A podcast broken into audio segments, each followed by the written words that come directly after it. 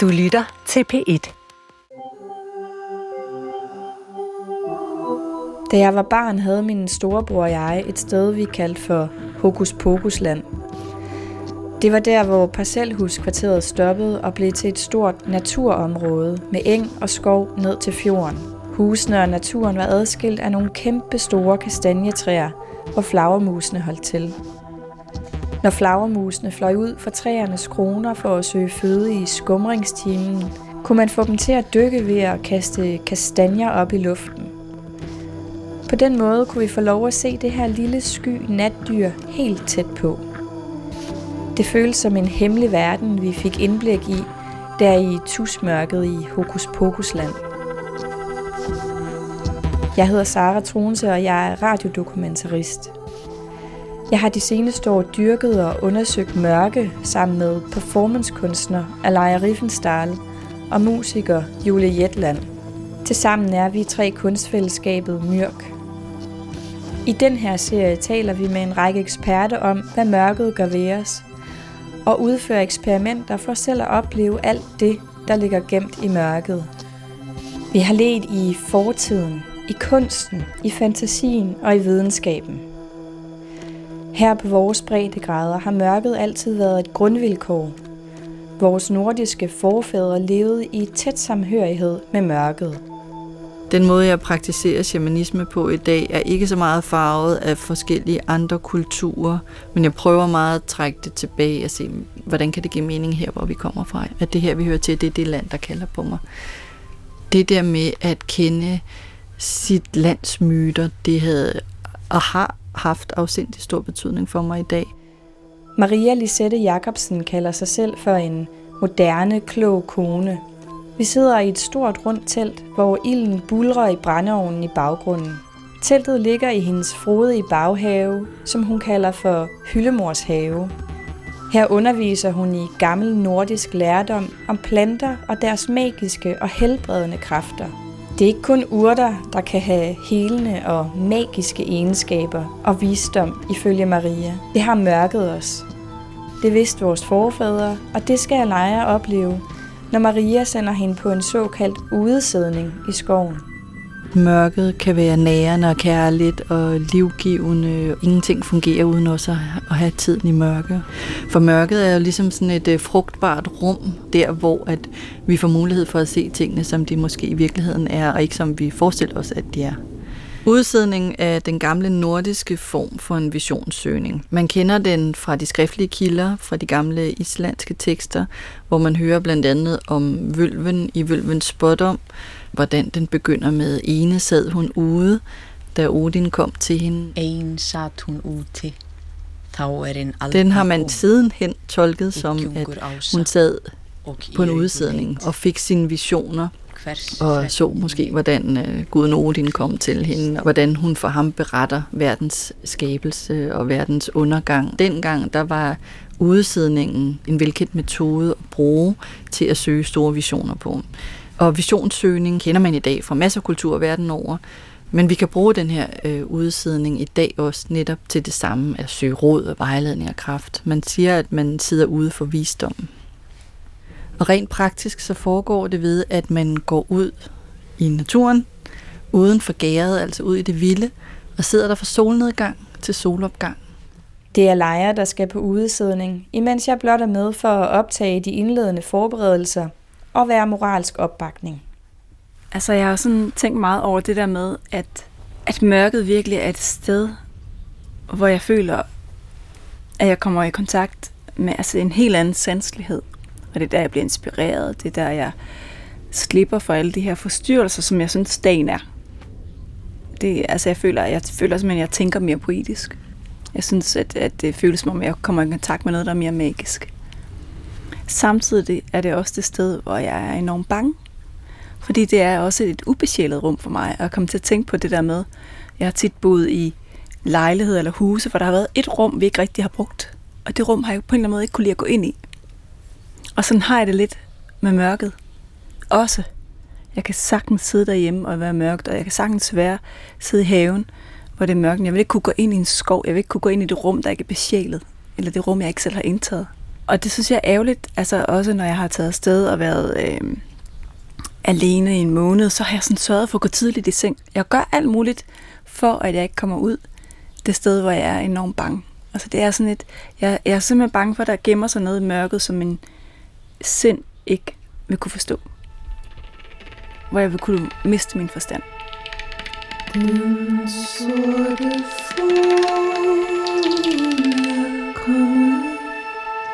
den sidder på tag, den skjuler med sin vinge, den lille dag.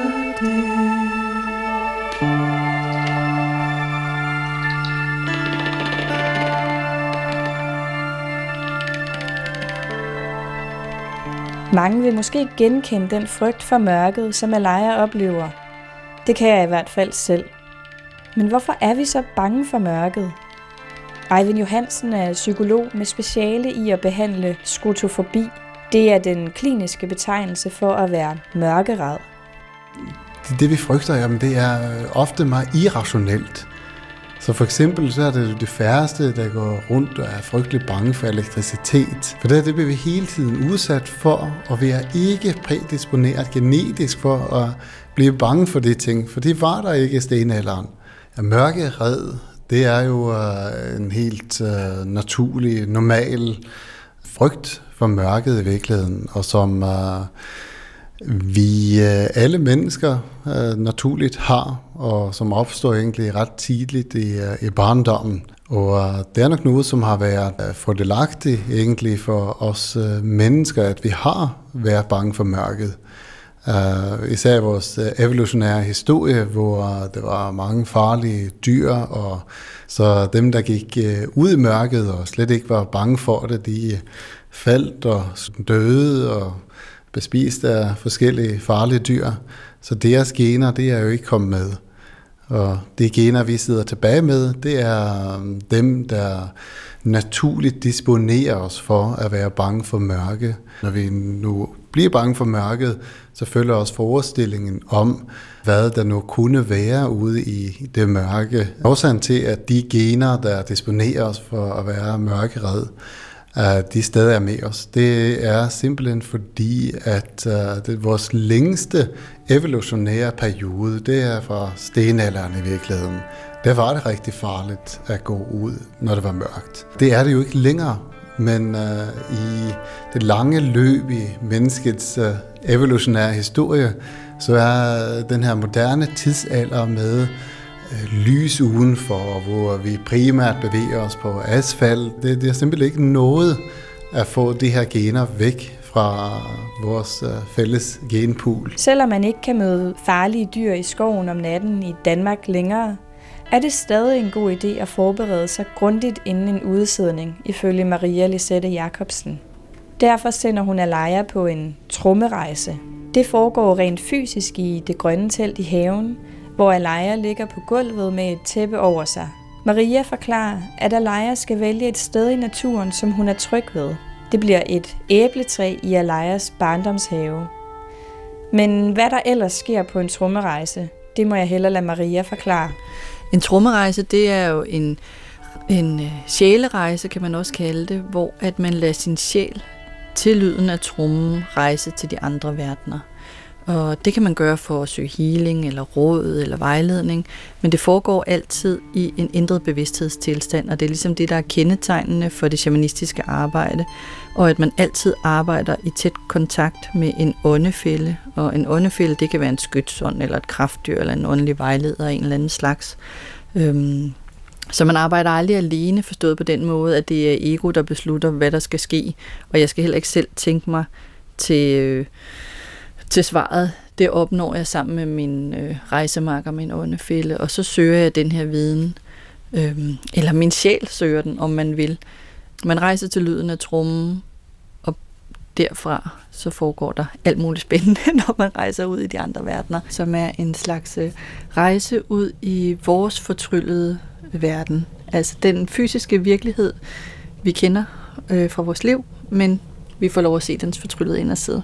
Og der, der skal du så bede om, at der er en, der vil træde frem og hjælpe dig med din udsidning i aften, hvor du gerne vil blive ven med mørket. Det kan også godt være, at der kommer flere, det kan man aldrig vide.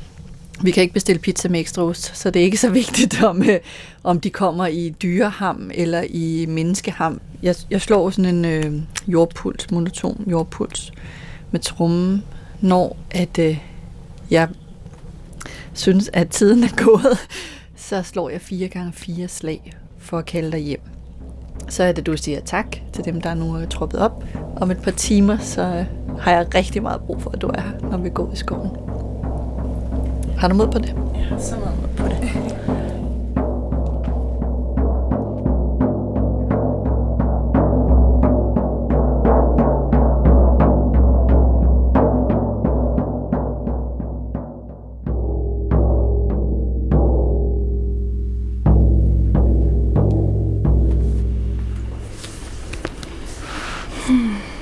Altså allerede da jeg stod ved træet, så mærkede jeg bare, at det var en ørn.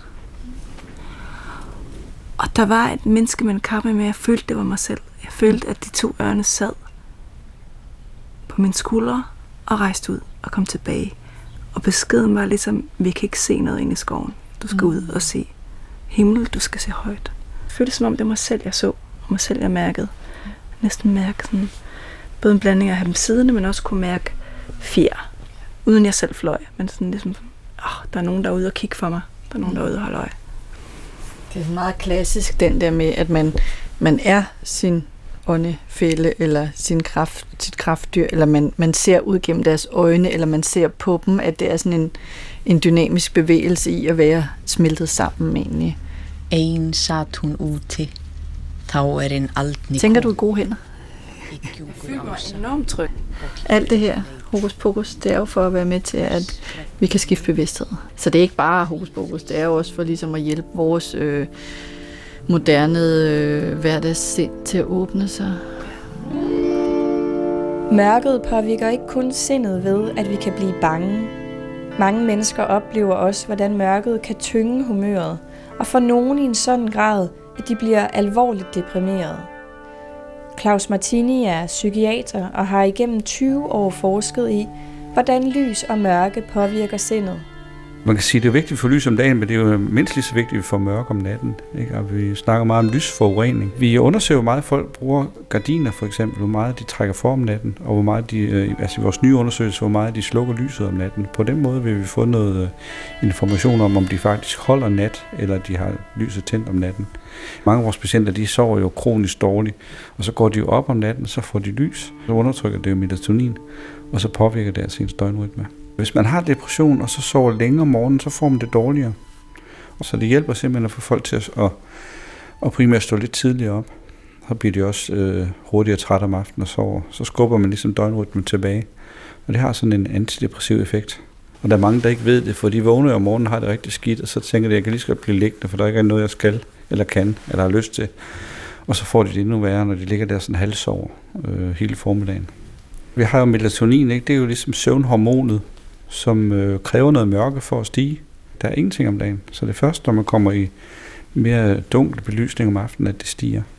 Men det har samtidig også sin egen døgnrytme, så det, det ved godt, det skal stige om aftenen. Men det kan man skubbe med ved, at, ved lys. Så kan man skubbe øh, døgnrytmen på den måde ved at påvirke øh, melatonin. Der kan man også benytte det sådan, psykologiske fænomen af, at man tror, at lyset skinner ind af vinduet. Så vi har lavet sådan nogle øh, særlige lyspaneler, som er bygget ind i vindueskarmen. De ser ud som om, at lyset skinner ind og laver en refleksion på væggen. Så man har fået det indtryk af, at det er solskin i dag, plus de giver meget stærkt blåt lys. Så man kombinerer så lidt det psykologiske og det fysiologiske i lyset. Og det er det, vi oplever udenfor i dagslys. Ikke? Der ved vi jo godt, når det er solskin. Det bliver de fleste af os jo glade for. Men ellers gør vi det jo på den måde, at øh, vi har det stærke lys og mere blåligt lys om formiddagen, og så bliver det sådan mere gyldent om eftermiddagen og om morgenen også, og hele natten også. Så specielt tænder lyset kl. 2 om natten, så er det sådan ravfarvet og meget svagt. Altså det vi gør med, med det, der hedder døgnrytmebelysning, eller dynamisk lys, der gør vi det, at det, vi har det her solskinsarmatur, som er bygget ind i vinduessiden, og det starter kl. 6 om morgenen, og så kan man se, at det starter sådan meget ravfarvet og blødt den første time, og så bliver det sådan kraftigere og mere blåligt øh, til middag og øh, ud på eftermiddagen, og så bliver det mere sådan øh, gulligt og ravfarvet hen under aften og svagere også, så man bliver træt. Og øh, så om natten, så er det så helt ravfarvet. Det vil sige, at hvis man nu øh, ligger og sover og vågner og vil tænde lyset, så vil man opleve, at det er meget svagt og meget ravfarvet. Det passer med, at vores øjne adapterer jo også om natten. Ikke? Vi tåler ikke så stærkt lys om natten. Så på den måde er natten bygget ind, kan man sige. Men det vil jeg sige, altså, mørket er for mig lige så vigtigt som lyset. Det er jeg helt sikker på, at det er også for vores patienter. At øh, det er jo ikke nok, de får lys. Altså vigtigheden af lys er jo meget stærkt lægemiddel, og det, kan, det skal doseres rigtigt. Man kan også dosere det helt forkert, så folk jo ikke får sovet. Så det er vigtigt, at man har den her vekselvirkning mellem noget godt dagslys og så noget godt mørke, som altså består af, at man har et rart sted at være, og der ikke er lysforurening i løbet af natten. Man forsøger at efterligne naturens lys og mørke i behandlingen af depressive, fortæller Claus Martini. I Hyllemors have er det blevet eftermiddag, og Alaya har været ude i skoven for at udvælge det sted, som hun synes er rart at tilbringe udsidningen på. Vi er på det sydlige stævns, så her er der ingen lysforurening fra større byer. Tilbage i det runde telt fortæller Maria lidt mere om den oldgamle tradition udesidning. Det, som du kan komme til at opleve i aften, når du nu går ud på din første udsidning, det folk de starter med, det er den der angst for, hvad er det må der gemmer sig i skyggerne. Men som natten tit går på held, og man øh, går dybere og dybere ind i selve udsidningen, så begynder der jo ofte at ske det, at øh, visionerne træder frem, og de kan både komme som egentlige visioner, altså billeder for øjnene, men det kan også bare være det, at skoven begynder at vise sig som, som det, den også er dens fortryllede inderside. Sådan at øh, træerne måske bliver til dansende øh, gamle koner, eller øh, eller at, at månen pludselig taler til, nu er der ny måne i aften, så du får ikke meget måne at se, men det er tit det der med, at angsten åbner sløret mellem verdenerne, men mørket åbner også. Og det er jo det, vi egentlig gerne vil ved udsidningen. Det er, at vi kan blive så nøgne og så åbne, at vi er øh, modtagelige for forandring, eller for at få den visdom, som naturen den, den rummer og som vi beder om hjælp til, når du nu går ud. For du går jo altid ud med en hensigt. Vi går ikke bare ud for at holde et rave i Elverhøj. Når fuglen er færdig med at synge, så er der sådan et magisk rum, lige før det bliver rigtig mørkt, hvor at øh, verden ligesom emmer. Og gå i det der rum, eller i det, den tidslomme mellem dag og nat, det er særlig magisk. Det er lige før, man jo kan, kan se trollene komme, komme op af jorden at gå ind i myternes rum. Man går ind i urtiden, når man går i det der rum mellem nat og dag. Vi nærmer os tusmørket, der hvor solen går ned og lyset svinder. Så Maria og jeg følger Alaya ud til hendes plads i skoven. Jeg synes virkelig, har ret dejligt her. Virkelig klar. Sådan, nu sidder jeg perfekt. Og så får du et kram. Ej, du hører med i opskriften.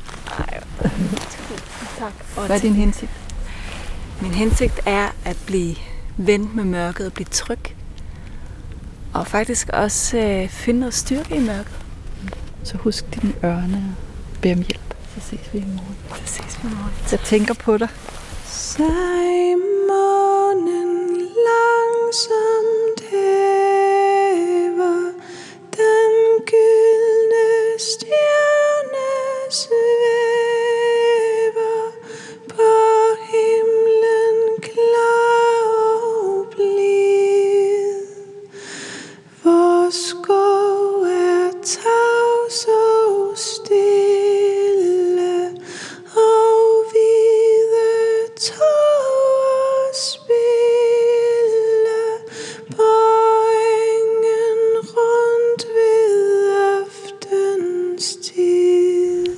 Nu er det næsten mørkt, og jeg sidder virkelig, virkelig dejligt.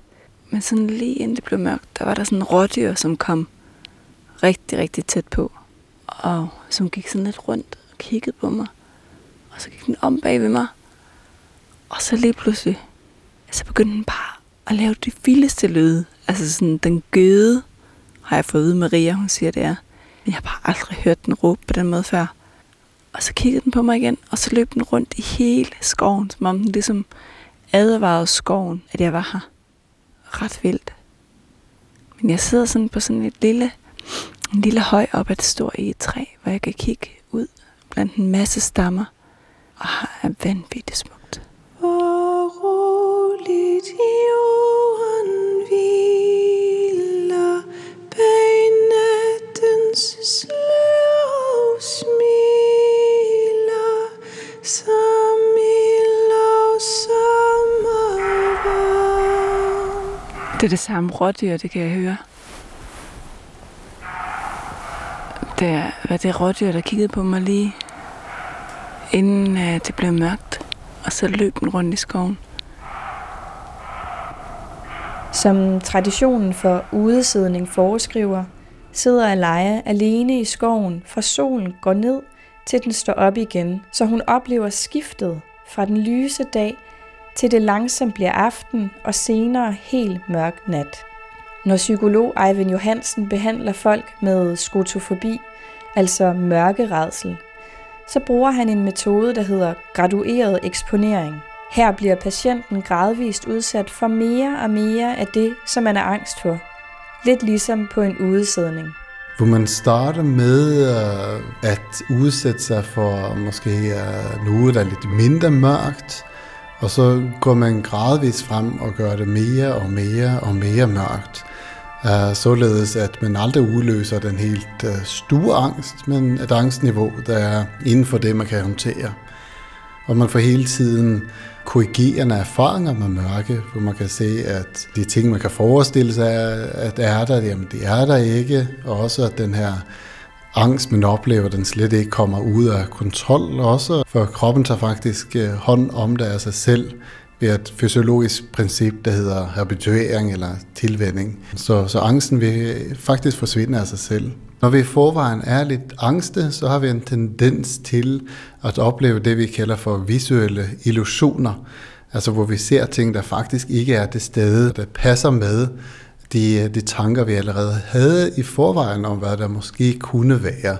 Vi har et system i vores hjerne, som er lavet til, at når en, en lille struktur, der hedder for amygdala, begynder at sende det her øh, faresignaler, jamen så skal andre dele i det, der hedder det limbiske system, begynde at sætte gang i nogle mentale processer, hvor vi får forestillinger omkring, hvad er det nu egentlig, der kunne være derude i, i mørket? Hele systemet, det skal øge vores evne til at overleve. Der er ikke umiddelbart nogen risiko for, at man mister forstanden, eller at det går helt galt, når man er i, i mørke. Øh, I værste fald, så bliver man meget bange, men det er ikke så, i sig selv farligt. Øh, men mindre selvfølgelig, at man går så meget i panik, at man løber ind i noget, eller laver noget dumt. Hvis vi kigger tilbage til starten af det 19. århundrede for eksempel, man var jo nødt til at forholde sig til mørke, og så bliver man jo vant til det, og man erfarer det, at det ikke var så farligt, som man forestillede sig. Selvom mørket rent faktuelt var farligere dengang. Så det er nemmere og nemmere og nemmere at undgå mørke. Så man får ikke den der naturlige eksponering, det naturlige korrigerende erfaringer med det længere, som man engang fik. Jeg har sovet i det runde telt i Hyllemors have, og da fugle begynder at pipe og solen er på vej op, går Maria og jeg ud for at hente Alaya. Vi er i august, og klokken er cirka 4 om morgenen. Vi går over engen, hvor togen hænger tungt. Det ligner noget fra en film. Jeg kan ikke huske, at jeg før har set en så massiv tåge. Skoven er helt skjult, og vi kan først se den, da vi er ganske få meter fra den. Der ser vi Alaya, der sidder ved sit træ og smiler til os. Jeg var ikke sådan bange, fordi jeg tror, det giver ret god mening at se det hele forandre sig. Så, så forsvandt den brune farve, og langsomt forsvandt landskabet, og så var det ligesom træerne, der tilbage til sådan nogle helt sorte skygger, som kunne ligne alt muligt. Og så trådte himlen frem med sine stjerner. Så det var sådan hele tiden et nyt rum. Og jeg tror, hvis jeg var kommet ud til det, hvis det helt mørkt, og så var gået ud, så havde jeg været, så havde jeg været utryg. Men det der med, at man ser den der forandring, og så træder himlen frem, og så her igen, hvor det langsomt, så, så forsvandt stjernerne, og så begyndte landskabet at komme frem igen. Så for mig handler det om den langsomhed, der er i forvandlingen. Hun har svært ved at sætte ord på oplevelsen, Det er som om, hun har en hemmelighed, hun ikke kan fortælle nu. Derfor aftaler vi, at hun får optageren med hjem, så hun kan beskrive oplevelsen, når hun er landet igen. Så sidder jeg her, og jeg har lige sovet på timer ude i Marias telt sammen med Sara. Nu er det sat Sara af på en station, og så har jeg sat mig ud til stranden her i nærheden af, hvor jeg bor. Og jeg har virkelig brug for sådan at, at lande blidt, inden jeg kommer hjem til huset fuld af gæster og fredagslik og glade unger, der har brug for mig. Jeg havde sådan følelsen af i nat, at altså, jeg var slet ikke bange. Og jeg sad der bare som om, at det her, det kender jeg. Her har jeg siddet før. Og jeg havde sådan en følelse af, her har jeg, har jeg siddet tusind år. Jeg kender det her mørke. Jeg kender det her sted. Og på en måde, så var det ret forbudt at optage. Så når jeg optog, så, så brød jeg ligesom den, den stemning, eller den kontakt, der var på et tidspunkt, da jeg sad der. Så øhm, blev det sådan helt iskoldt omkring mit hoved. Og det føltes simpelthen som om, at der var noget, der sad oven på mit hoved. Og det var sådan helt trygt. Det var virkelig følelsen af, at her sidder jeg med en ørn i mit hår, og her beskuer jeg mit mørke. Og det er virkelig et, et sted, som jeg skal huske at besøge, både mørket, men også den her anden verden, og mørket kan være en port. Alt forandrer sig til noget andet i mørkets skygger.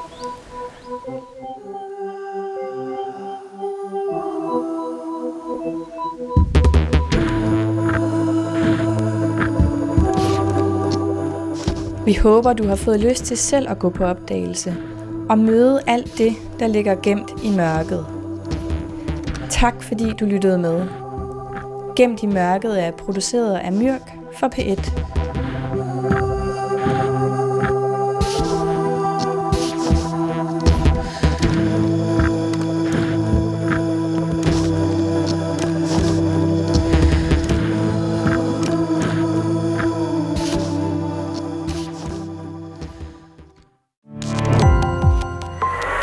Opdagelse i alle DR's podcast og radioprogrammer. I appen DR Lyd.